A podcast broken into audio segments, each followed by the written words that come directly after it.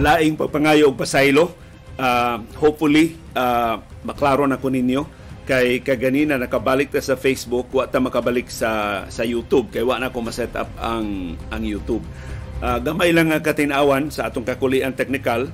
Murag ang akong camera maoy ni ni bag down mao ni akong camera in town. Sukad pagsugod sa tong broadcast mao na ni akong akong camera nga gigamit. Unya mura og finally ni abot na siya siyang edad ikalit lang siya og tibugsok. Unya I don't know, gamhanan tali kining kamera pag tibugsok niya ni freeze ang akong video. Kay na kung akong microphone mo ay dunay problema. Ang akong ubang kakulian mo dunay problema. So akong gitagsa-tagsa sila og tangtang o gipanidaan ang atong camera maoy dunay problema o unang pasaylua medyo lubog ang atong video kay nagamit lang ko sa atong built-in nga camera sa atong laptop. Tagi kog feedback palihog kon uh, klaro ba ang atong audio ug ang atong uh, uh, video. Karong buntaga sa di pa magpadayon sa atong programa. Hinaot nga makabalik pa in taon mo sa pagtan-aw kay taod-taod ta nga nawa tungod sa atong kakulian nga technical. So isipon na lang ni nato nga part 2 sa atong uh, broadcast uh, kaganina. Kaganina naghisgot naman ta sa pagsaka sa presyo sa lana. Karon ari na ta sa African swine fever. Gipahibaw sa Cebu City government nga magpadayon ang border control magpadayon ang ilang paghigpit sa pagsud sa mga karning baboy o sa mga buhi nga baboy o ubang produkto sa baboy gikan sa karkar o gikan sa mga lugar nga natapta na natakda na sa African swine fever.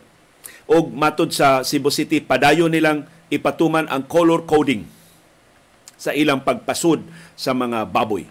So, in other words, ang Cebu City government nisukwahi sa plano o in fact gipatuman na sa provincial government na tangtangon na ang tanang border controls, tangtangon ang color coding, libre na ang pag pa lihok pag patigayon pagnegosyo sa mga karning baboy dinhi sa atong tibuok sa probinsya sa Subo. Matod sa Cebu City veterinarian nga si Dr. Jessica Maribohok, padayon ang ilang pagbantay sa mga baboy gikan sa unom ka mga lugar dinhi sa probinsya sa Subo nga positibo na sa African swine fever.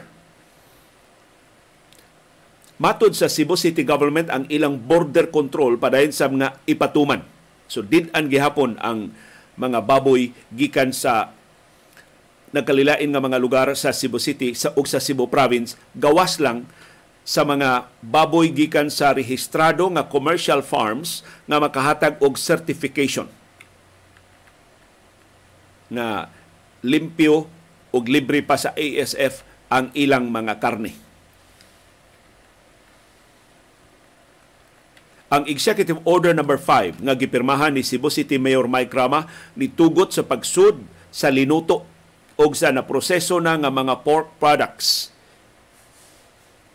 Ubos sa kondisyon nga giluto sila sa temperatura nga at least 70 degrees Celsius sud sa labing menos 30 minutos. Ang mga produktong tugutan sa Cebu City maglakip sa lechon, chicharon, ham, longganisa, hot dogs o canned meat subject sa random inspection. So doon naghihapoy random inspection. Ang pangutana ron, unsaon man pagsusi kung naluto ba at 70 degrees Celsius o at least 30 minutes ang mga produkto sa baboy. Mag kinahanglan ni og clarification o tingali ang mga magbantay sa border control kinahanglan hatagan og guidelines. Doon na ba tay sukdanan? Doon na ba device nga maka sukod unsay temperaturan giluto ang produktuha ug unsa kadugay ng produktuhang giprito o gilapuan. Sukad sa pagka-detect sa ASF sa pipila ka mga barangay sa Cebu City, 12 na ka mga baboy ang ilang gipatay. Sa ato pa, ang Cebu City wa sa mutuman sa lagda ni Gobernador Gwendolyn Garcia nga wa nay pinatianay sa baboy nga mahitabo. Ang napugduha ka mga baboy na mahimutang sa samang pig pen. So nag-ipon sila adtong wow ka mga baboy nga nakuhaan og samples nga nagpositibo sa ASF. So sila may nag-ipon, gipatay ang tanang 12 ka mga baboy sa Cebu City government. Sa ato pa, so far, duha ka mga local government units ang ni-defy sa Cebu Provincial Government sa ilang pagsalibay sa bintana sa siyensya. Di na sila mutuo sa mga protocol sa African Swine Fever nga gipatuman sa Department of Agriculture o sa Bureau of Animal Industry din sa Pilipinas ug mo'y gipatuman sa ubang kanasuran sa kalibutan ug napamatud ang epektibo sa pagkontrolar sa pagkatap sa ASF ang Cebu City Government ug ang Mandawi City Government ni pili sa padayon nga pagsalig sa siyensya. Wa magpahudlat ining sigasigas mata og paningka og pagbugal-bugal sa uka, sa usa ka politiko dinis ato Subo nga karon murag dunay bag-o di ay kurso. Veterinarya na sabdi siya. Siya na rabay haud. Iyan ang gihulga nga dakpon ang taga DA o taga BAI kung patyo nila ang mga baboy nga makonfirmar sa ilang laboratory tests nga dunay ASF.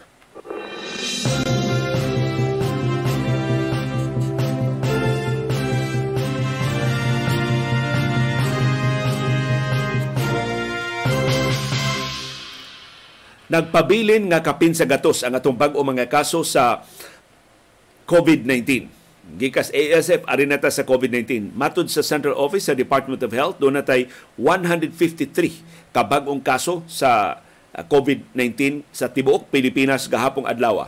Pito ang patay. Ang duha sa Metro Manila, wa gyapon detalye ang DOH kanusa na nga matay ang mga biktima. Niabot og 8,410 ang active cases ang mga pasyente nga nasa itong mga ospital o isolation facilities sa Tibok, Pilipinas nisaka ngadto sa 3.3% ang nationwide positivity rate. Pero manageable gihapon ni kay less than 5% raman nga magitakda sa World Health Organization na threshold o timaan nga nakontrolar na tinagdanay sa COVID-19. Ang top notcher sa bag-o mga kaso sa COVID-19 mao gihapon ang Metro Manila dunay 39 ka bag-ong kaso gahapon. Ang first runner-up mao na ang Misamis Oriental sa Northern Mindanao. Doon ay 15 ka bag-ong kaso gahapong adlaw. Ang projection sa Octa Research Group, mas daghan ang bag-ong kaso karong adlaw. Marso 23, 2023, posibleng 200 to 300 ang bag-ong mga kaso sa COVID-19.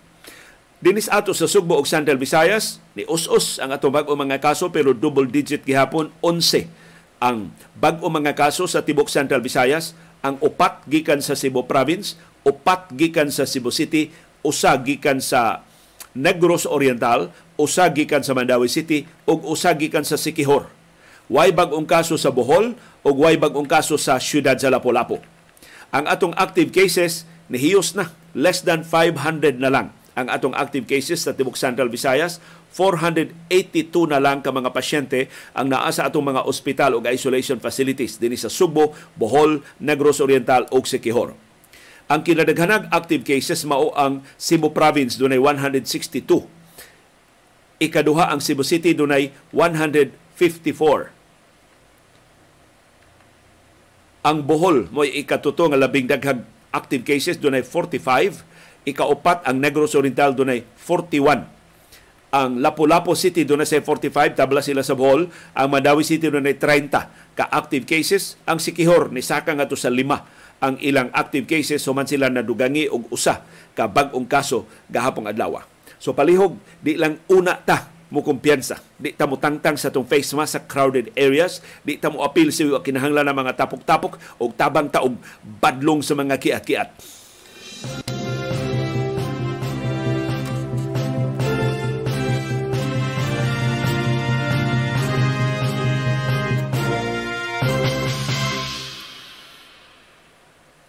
Unsa man hinungdan sa kalangay sa pagtiwas sa pagtukod sa Cebu City Medical Center. Napo man kaandana ang Cebu City Medical Center murag ang katapusang tuto kaandana ang wa pamahuman hangtod karon. Ang katinawan sa Cebu City government daghan kayong interesadong motiwas sa CCMC. In fact, ni offer sila nga mausay mo operate sa Cebu City Medical Center. Ginganlan sa Cebu City Government ang upat ka dagko nga mga kompanya na interesadong motiwas o mo-operate sa operasyon. Mo-operate, mo duma sa operasyon sa Cebu City Medical Center. Ang ni-offer sa og usa ka bilyon ka pesos.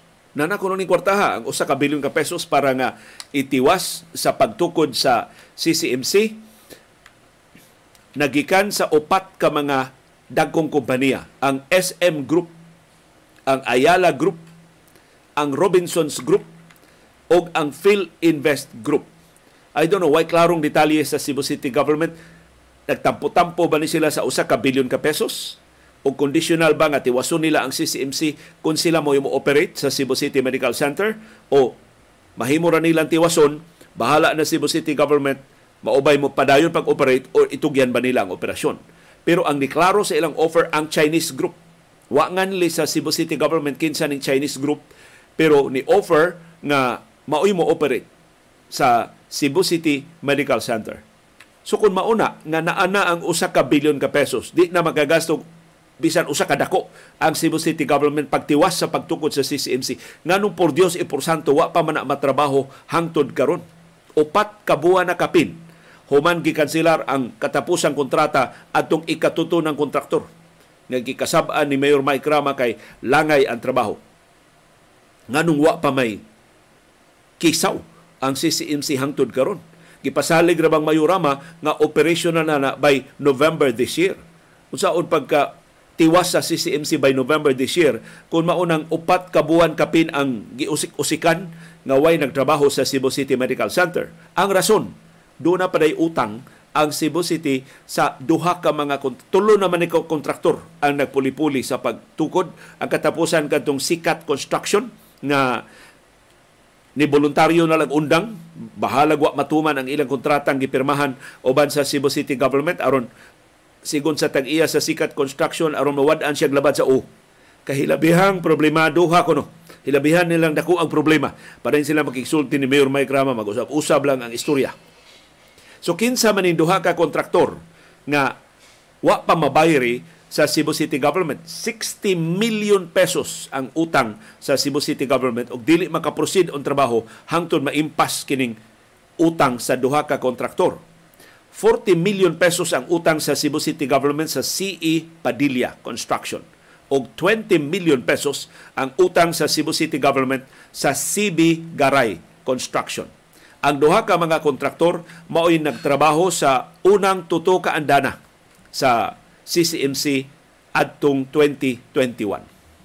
So, hinaot maklaro sa Cebu City Government og ilang ma-realize nga dili matiwas ang CCMC pinagi sa abunda nga pagarpar. Angayon sang sagulan og trabaho. Aron nga mo ang konstruksyon ug makurhian ka ng dako kayong depekto. Wa ni isulti sa Cebu City Government pero akong nahibaw-an mao ni labing dakong problema sa completion anang CCMC. Kay kun responsable kang kontraktor, di ka mo patong dihag tuto ka andana kung na mis, dunay misalignment. Mao din ni termino sa usa ka kontraktor ni tawag na ko human sa atong programa gahapon, siya misalignment nang nahitabo sa CCMC Leo murag wa magtungod ang mga haligi, wa magtungod ang mga features sa building, nya imo patungan og laing tuto ka anda na kuyog mahugno simbako. Layo ra to. Kay tuto na gud ka mga kontraktor ang nag-ihay diha og trabaho, wa magtakdo ang ilang trabaho.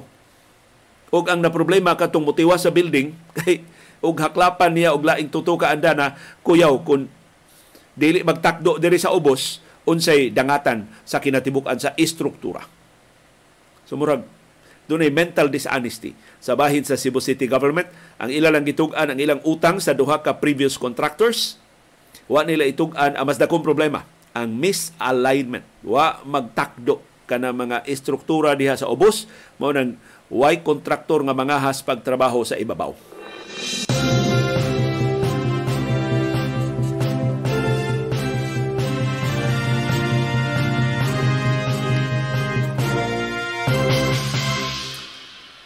Og ning higayuna di ay tuguti akong i-acknowledge ang tabang atong nadawat gikan ni Jovi Abala Euro ang iyang gihatag nato 250 2 euros and unsa bay cents maghihapon sa euro 250 ang iyang gihatag nato or equivalent sa 147 pesos and 18 centavos sa atong chat revenue sigon sa YouTube. Salamat kaayo Jovi Abala sa imong tabang aron makalahutay kining atong programa.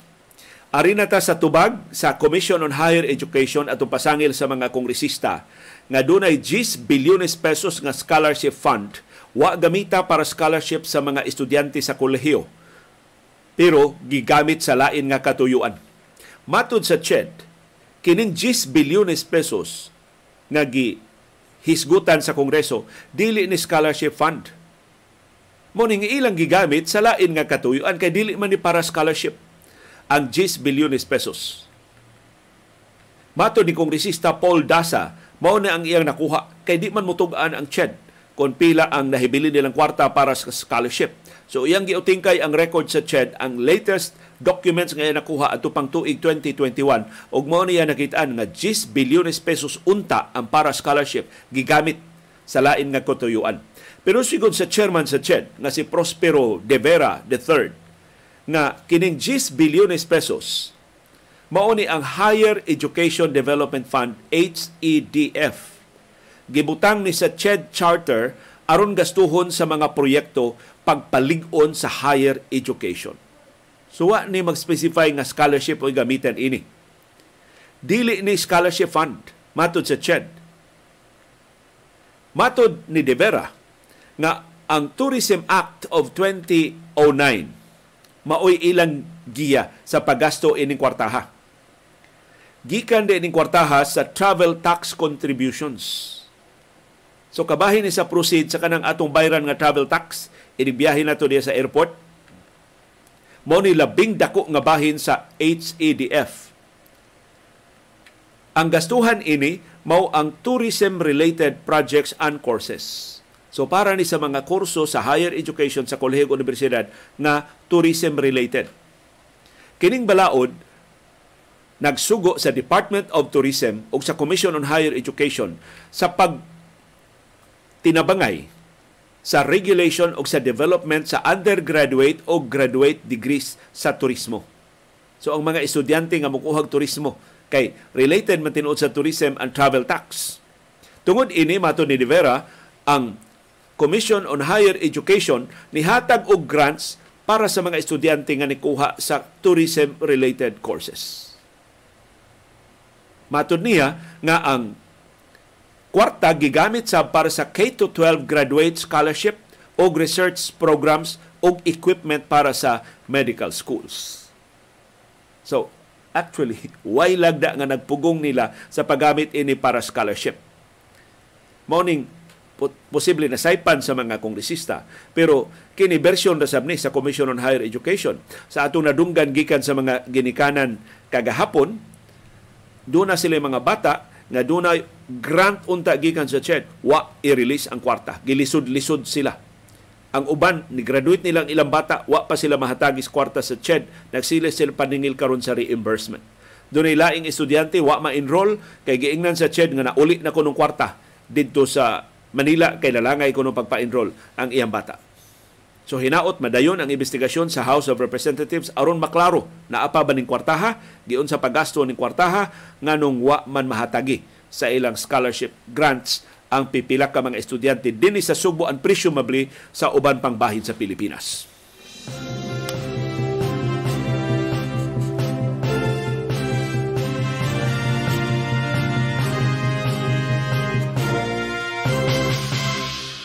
Amato ni Jovi Abala uh, sent di kuno gihapon dito sa Euro. Jovi unsa man kang nasura na himutang diha sa Europa. Salamat kayo sa imong tabang sa atong programa. Sinik husto mo greet sa og happy birthday ni Richard Palace karong adlaw.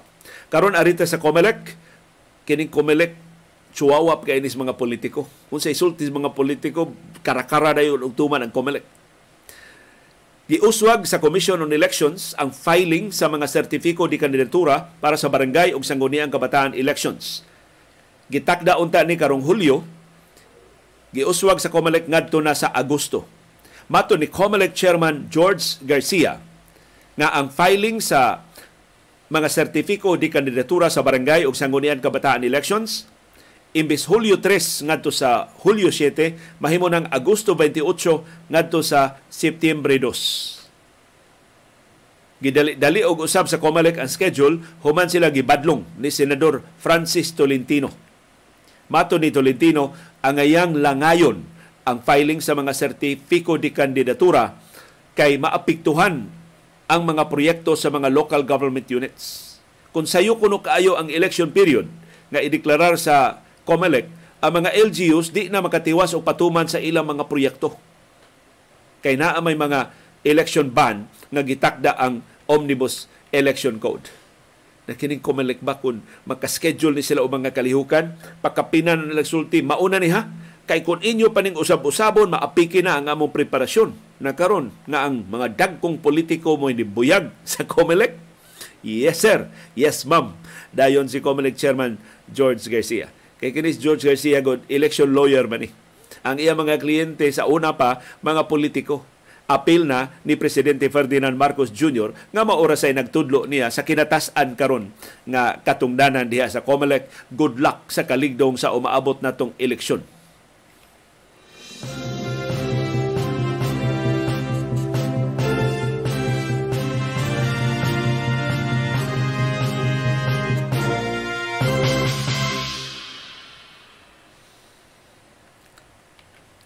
Og unanimous ang House of Representatives sa pagsuspenso ni Kongresista Arnolfo Teves Jr. og 60 ka adlaw, duha ka buwan. Wa gid. So gipatigbabaw sa House of Representatives ang gisekrito ra unta nga rekomendasyon sa House Ethics Committee pero mabuti ang manguni kay gituki man dayon sa plenaryo kagahapon. Murang kilat ha ang House. Pila ka adlaw pa ni milabay ang pagsugod sa investigasyon sa House Ethics Committee adtong Lunes. Gihukman dayon sa komitiba karong adlaw hoy agahapon Miyerkules gihukman dayon sa plenaryo. Suspendido na si kongresista Arnolfo Teves og 60 ka adlaw tungod sa iyang continued absence sa mga sesyon sa House of Representatives.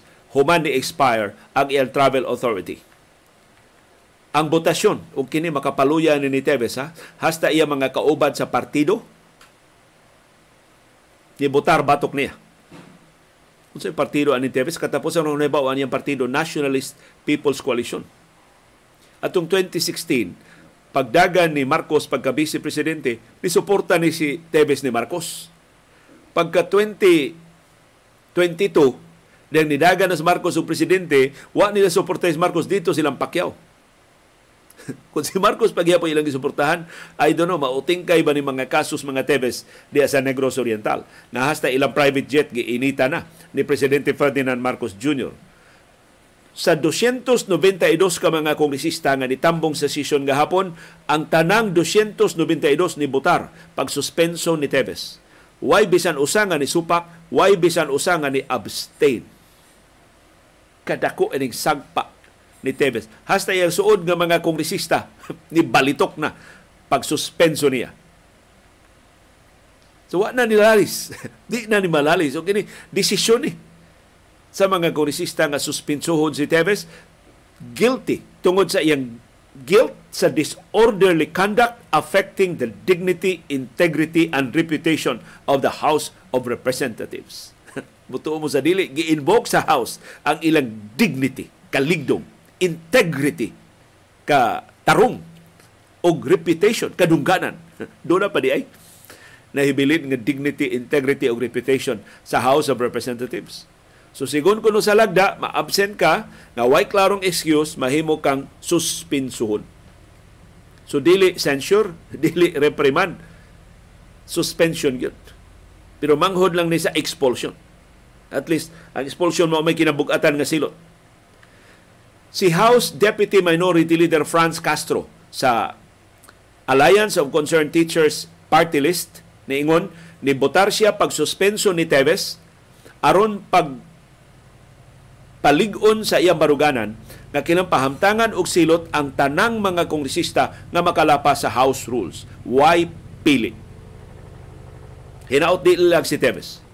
O hinaot atong susihon ang attendance sa House of Representatives, pila diha ka mga kongresista, hinaut wa mo'y absences nga mas daghan pa sa Cantebes, ha? Kay kung mas daghan pa ang inyong absences kay Cantebes, nya wa mo suspensuha, mapasangin lang si House Speaker Martin Romualdez nga ni single out ni Teves.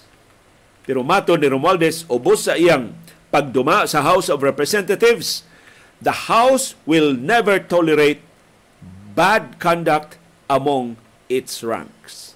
Bantay mo ha? Magbantay na mis mga kongresista, duda gani bad conduct, ayaw ninyong lingiw-lingiw eh, ha? Aron di mo masaypan nga si Tevez re inyong giapiki.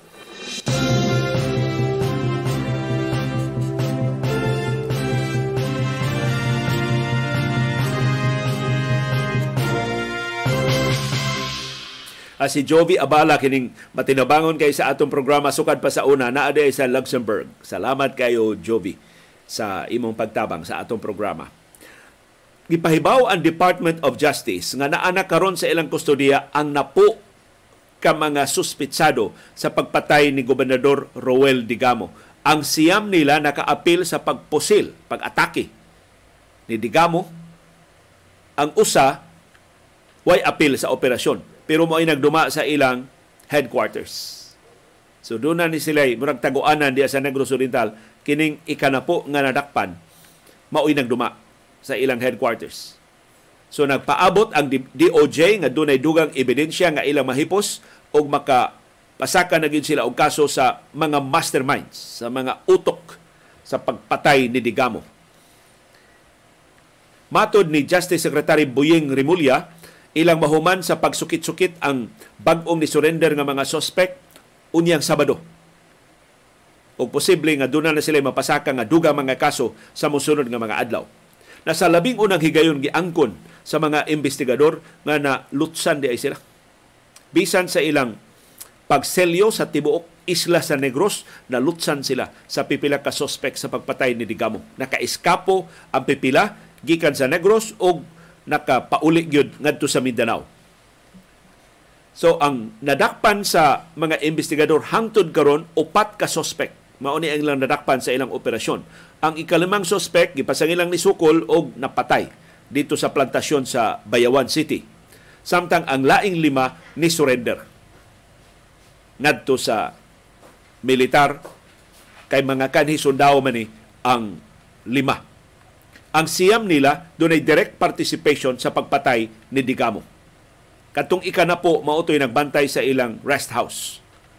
Diin, nagtago ang mga suspect. Ang katapusang upat nga ni surrender, kining pulos kanhi mga sundao, maoy nakaiskapo. Gikan sa Negros Island o nakabalik sa ilang headquarters o gikan dito nakabalhin sila ngadto sa Mindanao.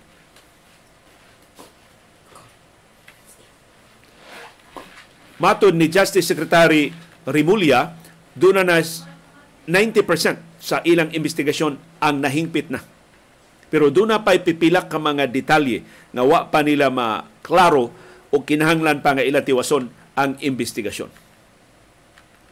So ang ila na lang susihon kinsay giunsa sila pagtransport gikan sa Mindanao. Nagkuyog ba sila biyahe? Doon na ba ni kuha nila? Kinsa may nitabang nila? kinsa may ilang gika-istorya. Mauni ang tiwasunon pa sa pag-imbestigar sa Department of Justice aron mahingpit na ang pagpasaka sa mga kaso sa tanan ng mga gipasangilan apil na ang mga masterminds sa pagpatay ni Gobernador Roel Digamo.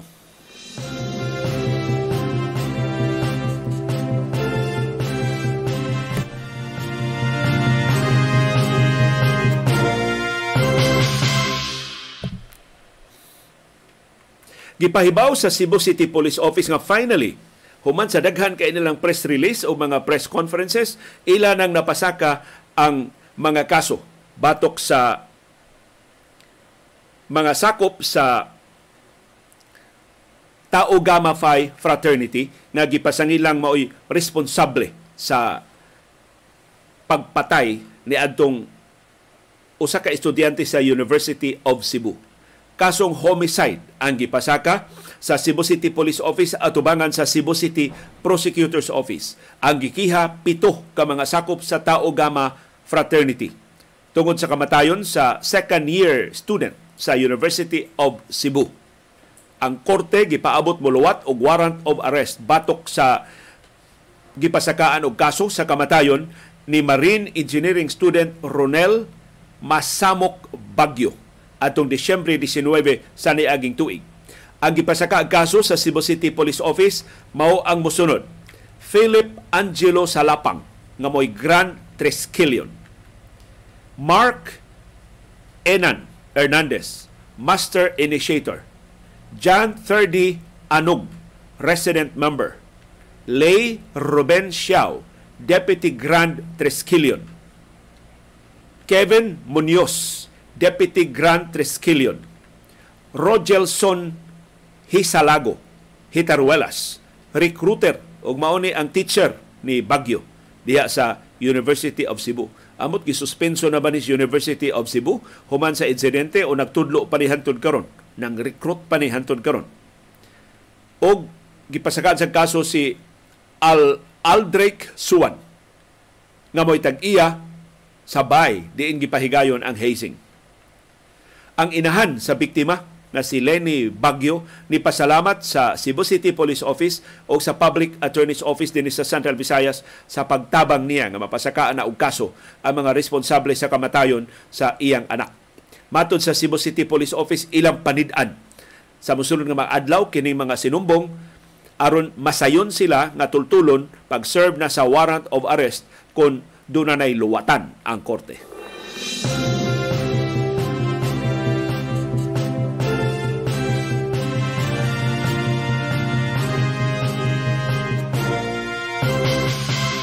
Doon na update sa mga kaso batok ni kanhi Presidente Rodrigo Duterte. Ang ICC Appeals Chamber ni salikway sa baruganan sa gobyerno nga dili patingugon, dili pa apilon pagkomentaryo ang mga tagtungod sa mga biktima sa extrajudicial killings. Matod sa Appeals Chamber sa ICC, Why sukaranan ang auhag sa gobyerno sa Pilipinas sa pag salikway sa mga testimonya sa mga drug war victims o sa Office of Public Counsel for Victims OPCV sa International Criminal Court. So karon ang mga tagtungod inabagan sa Office of Public Counsel for Victims o OPCV sa ICC mahimo na nga makasumeter sa ilang mga testimonya pagpalig-on sa mga kasong crimes against humanity batok ni kanhi presidente Rodrigo Duterte og sa iya mga sinugo. Mutugot sabni sa OPCV nga usa ka independent nga ahensya sa ICC sa paghimo og report sa ilang written observations sa apelasyon sa gobyerno nga dili ipadayon ang formal investigation. Kay doon naman pending appeal ang gobyerno nga nasumiter So karon maka-appeal og komentaryo. Mahimong lalison ang mga argumentos gobyerno sa mga biktima sa extrajudicial killings o kining opisina sa ICC nga ilang gidangpan ang Office of Public Counsel for Victims. Ilngiga ining ICC ha. Doon na sila opisina nga mahimong dangpan sa mga biktima ug mutabang sa mga biktima kinatibuk ang 90 ka mga aplikante ang niperma sa apelasyon pag-invoke sa ilang katungod pagsupak sa baruganan sa gobyerno sa Pilipinas nga hunungon ang investigasyon batok ni kanhi presidente Rodrigo Duterte. Matod sa Appeals Chamber, the Victims Participation and Reparation Section is instructed to collect and transmit to the appeals chamber representations from any interested victims and victim groups and prepare and submit a report thereon by 22 May 2023. So ang deadline sa paghatag og komentaryo sa mga biktima sa extrajudicial killings Mayo 22 karong tuiga. Ang Victims Participation and Reparation Section magsilbi nga layason tali sa mga biktima sa drug war o sa International Criminal Court. Samtang ang OPCV magsilbing nga legal representatives. Posible mo mga bugar para sa mga biktima aron ya sila may labing suhitos mga lagda sa ICC siguro yun nga mabati ang ilang tingog sa appeals chamber sa International Criminal Court.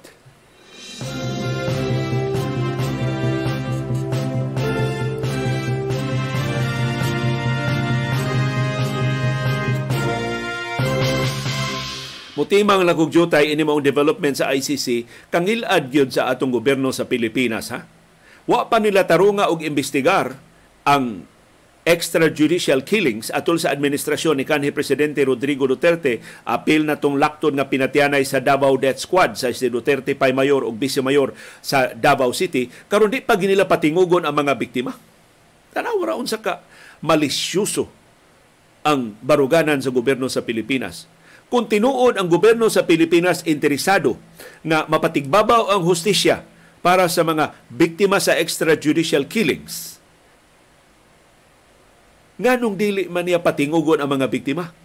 Nga gusto lang mo pahibaw sa International Criminal Court unsay tinuod nga nahitabo nila. Nganong wa maatiman ang ilang mga kaso hangtod karon.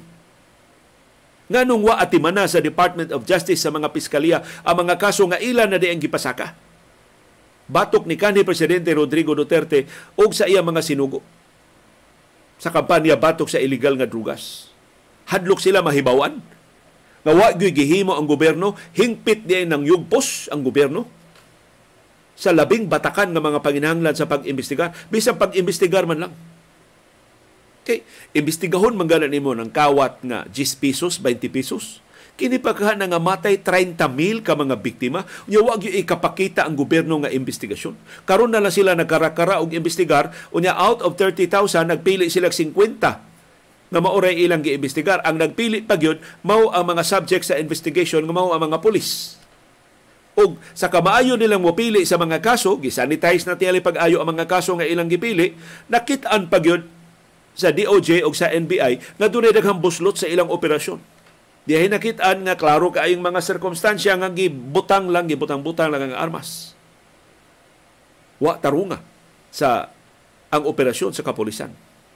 Nas ka paita sa ka dako sa black eye sa atong justice system sa Pilipinas inig kabisto ining tanan ngadto sa mga mata sa tibok kalibutan kung hinaot pa unta madali, madali mo na ang formal investigation sa pasangil sa crime sa against humanity batok ni kanhi presidente Rodrigo Duterte ug atul sa resumption sa formal investigation posibleng maglakip na sa pagluwat og warrant of arrest batok ni Duterte ug sa tanan niya mga sinugo.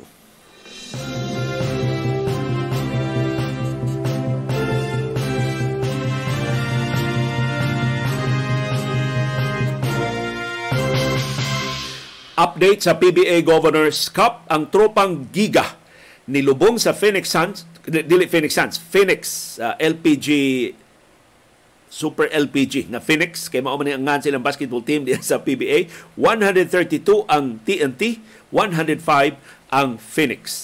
Ug busa mo abante na ang TNT ngadto sa semifinals sa PBA Governors Cup. Si Glenn Cobontin, usa sa mga nahimong bayani sa kadaugan sa TNT, nakaskor siya og 19 points iyang gitabangan si Roger Pugoy nga may top scorer sa TNT with 25 points. Sa laing duwa kay gabi ang Meralco. Maunay makig atubang sa TNT sa semifinals. Human nila na pildi ang Magnolia 113-107 overtime ang naabtang overtime ang kadaugan sa Meralco sa PBA Governors Cup kagabi sa Smart Araneta Coliseum.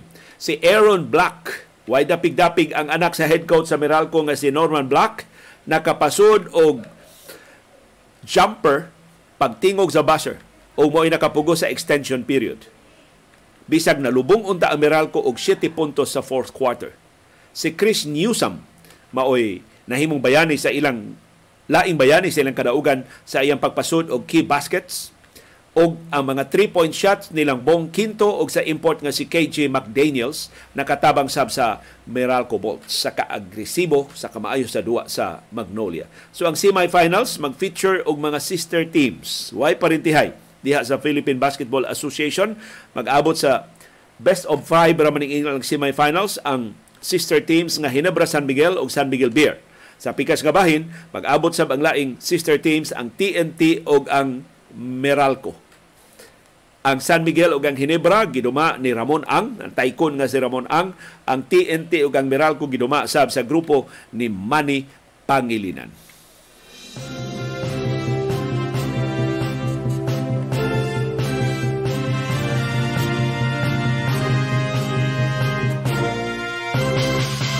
Og ni ana ang schedule sa mga duwa nagsugod na kay alas 7:16 naman sa buntag sa atong oras dinhi sa Pilipinas.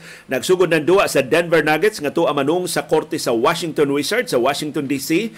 Alas 7:30 karong buntag ang Golden State Warriors, ang defending champion sa NBA, manung sa korte sa Dallas Mavericks dito sa Texas.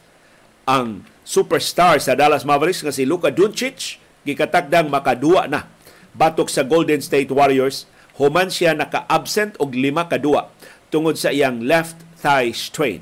Alas 7.30 sa karumbutan ang New York Knicks manung sa Miami Heat dito sa ilang home court sa Florida. Alas 7.30 karumbutan ang Indiana Pacers at tumanong sa Canada sa home court sa Toronto Raptors. Alas 8 karumbuntag ang Philadelphia 76ers manung sa Chicago Bulls. Alas 8 karumbuntag San Antonio Spurs manung sa Milwaukee Bucks alas 8 sab karong buntag Atlanta Hawks manung sa Minnesota Timberwolves. Alas 8 sab karong buntag ang Houston Rockets manung sa Memphis Grizzlies. Amot makadua na ba si Jamorant. Alas 9 karong buntag ang Portland Trail Blazers manung sa Utah Jazz. Amot makadua na ba ang Filipino-American nga si Jordan Clarkson nga dunay injury ang tudlo. O ang katapusang dua karong buntaga sa atong oras sa Pilipinas ang Phoenix Suns manung sa Los Angeles Lakers. Di gyapon kadua si Kevin Durant, di gyapon kadua si LeBron James. Samtang si Paul George na konfirmar nga duna gyoy sprained right knee. Og di siya kadua sa Los Angeles Clippers sa mosunod nga duha ngadto sa tutu ka semana. Ipaubos siya og re-evaluation in 2 to 3 weeks. Paita sa Clippers ni arangkada na unta sila pero napa man sila sa playoffs pero ang momentum baunta para sa pagsugod na sa playoffs ilang ma-establish karon nga na na sila laing kauban nga si Russell Westbrook. So karon dako ning hagit ni Russell Westbrook pag step up, pagtapak sa hawang nga mamugna sa absence ni Paul George sa mosunod nga duha ngadto sa tuto ka semana.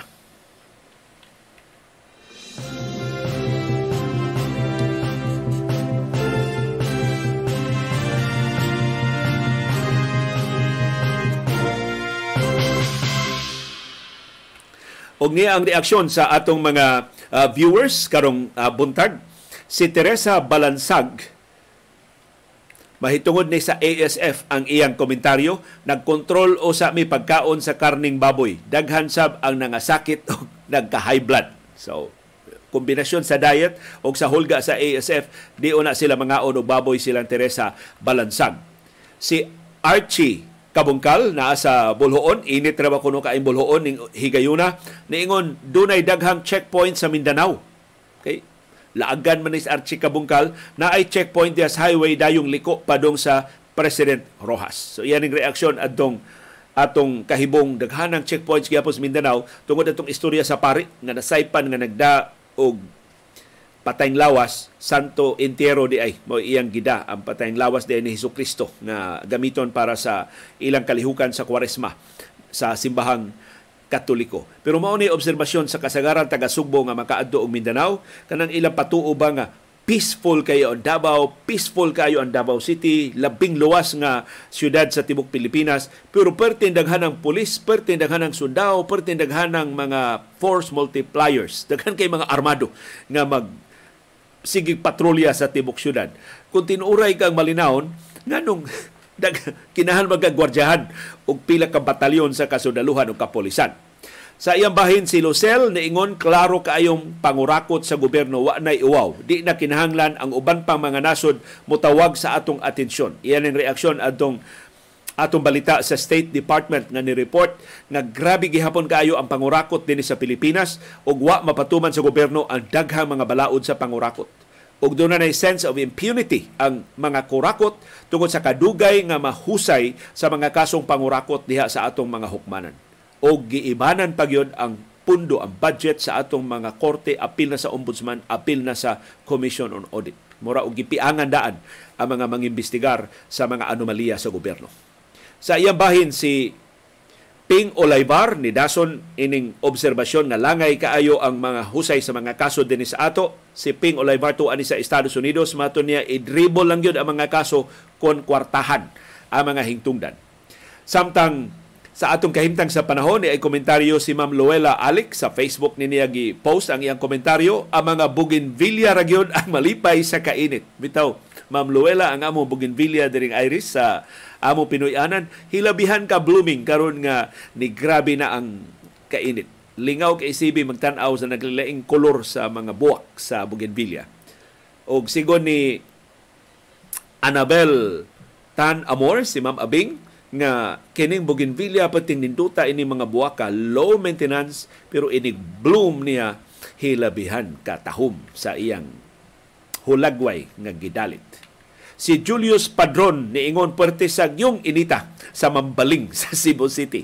Kagahapon ni niya gipost kining iyang komentaryo. Murag dili lang kamo diya sa Mambaling, murag tibuok Pilipinas na maoy mag sangkiig, mag magpingit sa kainit karong adlaw si Monte Alegre Trabado Alan, mahitungod ni sa ilusad nga radio GPT na artificial intelligence na maningog umoy mo palihok sa mga radio stations dito sa Estados Unidos ug sa Canada. Kapin na 250 ka radio stations sa mulusan na sa radio GPT unya sa sunod buwan. Matod ni Alan pwede na ang AI Leo hard-hitting commentator. Aron wa nay kahadlok sa komentaryo sa mga baho sa mga politiko. Atong tanawon, doon na ba sila commentary program? Sa ilang gisgutan ang news programs lang o ang mga weather reports. Maybe doon na sila mga sports updates. Kay mahimo ra mangunang i-kolekta sa AI, niya i-voice lang sa mga robots uh, sa AI. Ginamit ang artificial intelligence. Mato ni Rebecca Madali, mahitong gihapon sa teknolohiya, as technology advances, kinahanglan mag-upgrade jud ka sa imong kaugalingon o kinahanglan daghan ka og skills aron mabuhi ka. Dili ka mabiyaan sa panahon si Bibing Maratas balik sa baboy niingon wa na koy pundo nga baboy diri sa among ref manok isda na lang og mga utanon. Ang ila ko nung gipundo. Si attorney Alan Cardenas mahitungod gihapon sa ESF kung mauna ang attitude sa ato mga politiko maglisod gyud ang sugbo pagsulbad sa pagkatap na sa ASF kanang paglift sa border control dili na solusyon. So, daghang nabalaka kining pag may na lang nga dunay mga local government units like Cebu City and Mandawi City nga padayong nisalig sa siyensya. Si Abet Majos ni ingon daan paning among karning baboy. Didto ni namo napalit sa bugo kay nakasuroy mi didto ya barato kaayo ang ilang karning baboy sa bugo. Pero karong bag-o pag adto nilang bugo wa na kuno sila kapalit og karning baboy. Sa iyang bahin si Mayet Quezon ni ingon may ASF o wa tungod sa among panginaron dili nami mangaon og baboy. Ayaw gyud angkon sa atong panginaron mamayet kwison. Daghang salamat sa inyong pagnunot ining overtime sa atong baruganan tungod sa atong mga kakulian nga technical sagdi lang uh, di man kita maka-predict kanus amo ting-ik kining atong mga ekipo wa may nahibaw nga ang atong camera sa atong, sa pagsugod sa atong programa dili na siya mo function og na di, na disgrasya in town ang atong uh, uh, programa kay ganinang sayo hinaot makaagwanta mo pag tolerate ining atong mga kakulian na technical. Daga salamat sa inyong padayon nga pagpakabana. Daga salamat sa inyong pakigbisog, pagtugkad sa mga implikasyon sa labing mahinungdanon nga mga paghitabo sa atong palibot. Aron kitang tanan, makaangkon sa kahigayunan pag-umol sa labing gawas nun, labing makiangayon, ug labing ligon nga baruganan. Maukad to ang among baruganan. Unsay imong baruganan. Daga salamat sa imong pakiguban.